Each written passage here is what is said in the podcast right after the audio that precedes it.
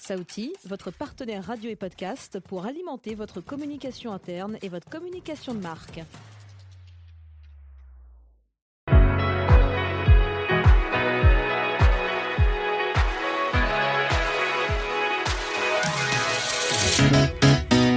Bonjour à toutes et à tous et bienvenue dans ce nouveau podcast Ça vous parle de Pôle emploi Bretagne. Je suis Charlotte et je me rends aujourd'hui dans l'entreprise de transport Linévia en Ille-et-Vilaine à la rencontre de Morgane, une jeune conductrice de bus depuis 4 ans, et Franck, conducteur de bus et de car depuis 2014. Ils vont me parler de leur quotidien, de leur parcours, mais surtout de leur métier plutôt passionnant et qui recrute. Euh, bonjour. Bonjour. Bonjour. Bonjour. Bonjour. Bonjour. Merci. Euh, OBD, Bellevue. On va trouver. Non, ça marche. C'est à côté, c'est juste avant les bœufs de l'Aubrac. Ok, Voilà. ça marche. Bonne route. Franck est conducteur de bus et de car depuis de nombreuses années. Il m'a raconté comment se déroulait une de ses journées plutôt rythmée. Alors je m'appelle Franck, je suis chez l'Inevia depuis 2014 et euh, je suis rentré en CPS comme euh, tout le monde. Moi c'était un, choix par rapport à un accident. En fait j'ai eu, j'étais alité pendant quelques temps, je voulais reprendre un temps partiel. J'avais déjà les permis, j'avais les FIMO et ainsi de suite. Donc je me suis dit pourquoi pas euh, faire un CPS. euh. Et en fait j'ai commencé à travailler euh, sur un scolaire matin et soir. Et puis bah, ça se passait bien avec les gamins. Et puis petit à petit en fait je me sentais mieux. Donc j'ai commencé à faire des billets collectifs, ce qu'on appelle les sorties, les- le périscolaire, les, d'accord. les piscines, les et ainsi de suite. Et puis après des sorties à la journée, Saint-Malo, Mont-Saint-Michel, Cancale, enfin bref, un peu tout ça. Donc ça a été quand même assez rapide. Je suis passé à, à temps plein. On m'a proposé un temps plein, j'ai accepté. J'ai continué à faire à la fois du car et du bus, parce que c'est vraiment deux choses euh, complètement différentes. Et alors, euh, c'est quoi ton quotidien de chauffeur de car bus? Alors mon quotidien, il est varié. Je commence ma journée en général par mon scolaire. Et après, je peux faire des billets collectifs, de la formation, rebillets collectifs et scolaire euh, du soir. Et c'est ce qui te plaît aussi?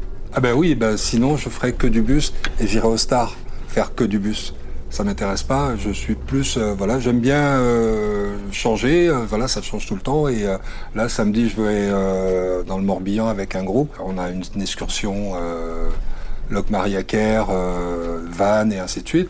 C'est varié en fait. En plus, il y a plein de plein de débouchés. Après la formation et ainsi de suite, on peut choisir de faire soit du bus, soit du car, que du scolaire, soit de la ligne régulière avec euh, Bresgo. Et après, les possibilités d'évolution aussi à l'intérieur sont énormes en fait. hein. Comment tu conseillerais quelqu'un qui veut faire ce métier? Déjà, il faut qu'il aime conduire. C'est la base.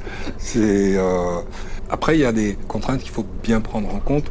C'est les amplitudes, les coupures et ainsi de suite. On n'y échappe pas, c'est pour tout le monde pareil. Donc la gestion du temps est importante. Et il y a un contact aussi, en fait, faut aimer le contact, parler avec les gens. En fait, quand on transporte, même en bus, hein, on arrive à, discuter avec certaines personnes, on nous reconnaît. C'est dans la rue, même hein, au marché. Putain, ben, salut. ça- C'est vrai? Ben oui, en fait, euh, j'ai eu le cas d'une dame euh, qui s'est arrêtée au premier de l'an. En fait, elle, elle m'a vu passer, elle a attendu le bus pour me souhaiter la bonne année. Voilà, donc, euh, et pourtant, je fais pas souvent du bus, mais parce qu'il y a un contact qui fait, fait que, euh, voilà. Même ce matin dans, dans le bus, que- dans le car, quand on était avec toi, les enfants disaient à demain, en fait. Et ça, Oui, c'est oui, marquant aussi. Ben ouais, parce qu'en fait, ben on s'en- on s'entend bien. En fait. Bah, c'est bien. Et, euh, et donc, oui, ils te reconnaissent, quoi. Et ça, c'est ce que tu apprécies aussi dans ton. Ben oui, en fait, euh, c'est agréable en fait d'être. euh, on n'est pas juste, on fait pas partie du, du véhicule en fait. On n'est pas une pièce du véhicule, on est, on est humain. Au revoir. Au revoir. Au revoir. Au revoir.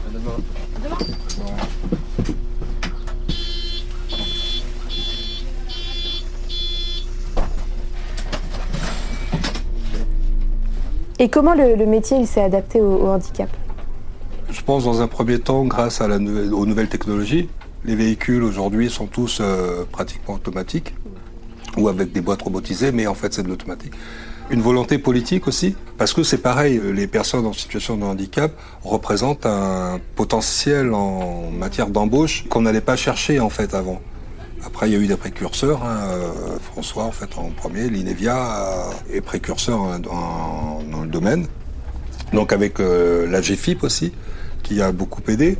Et puis donc euh, aujourd'hui, on a trois conducteurs monomanuels, un bras en moins, enfin ou euh, perdu l'usage d'une main et qui conduisent avec la boule et puis qui sont très très bien intégrés, qui se sentent très bien dans l'entreprise et euh, c'est un exemple aussi pour d'autres entreprises parce qu'en fait on est la première en Europe, je crois.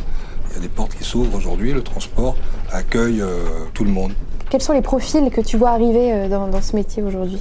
Aujourd'hui, on a, on a pas mal de, gens quand même qui, euh, qui sont euh, agréables, souriants et ainsi de suite, mais il y a, y a, de tout.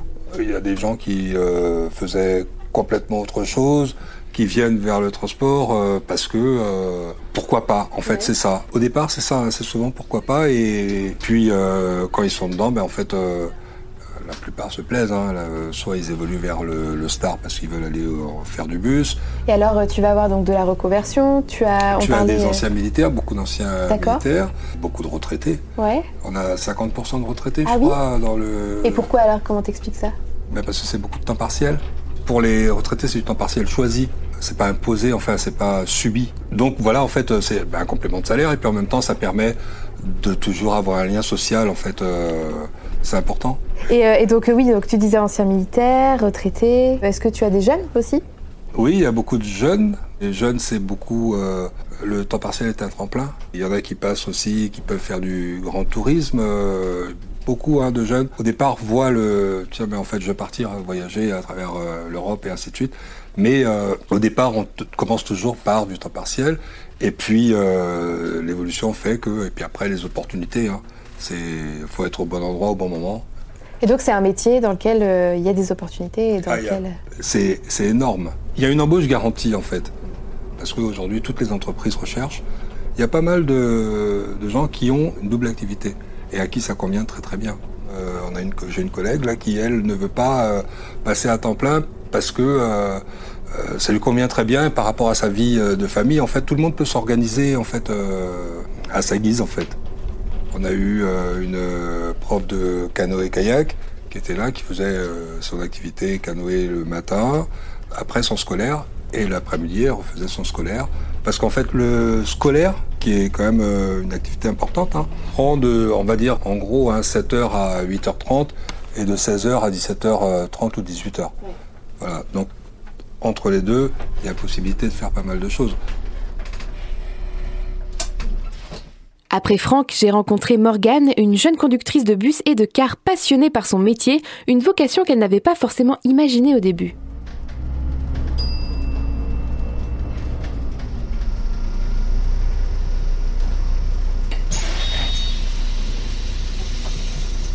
Bonjour. Bonjour.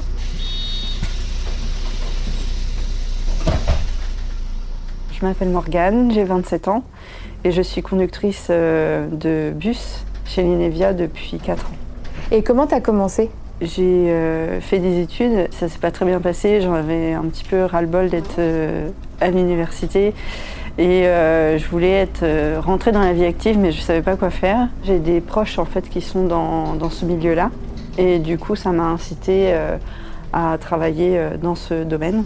Euh, ensuite, il y a aussi la conduite. Euh, j'aime beaucoup conduire. Et il y a aussi le fait qu'on est en, contact avec des gens. Et comme j'ai un bon relationnel, je me suis dit pourquoi pas.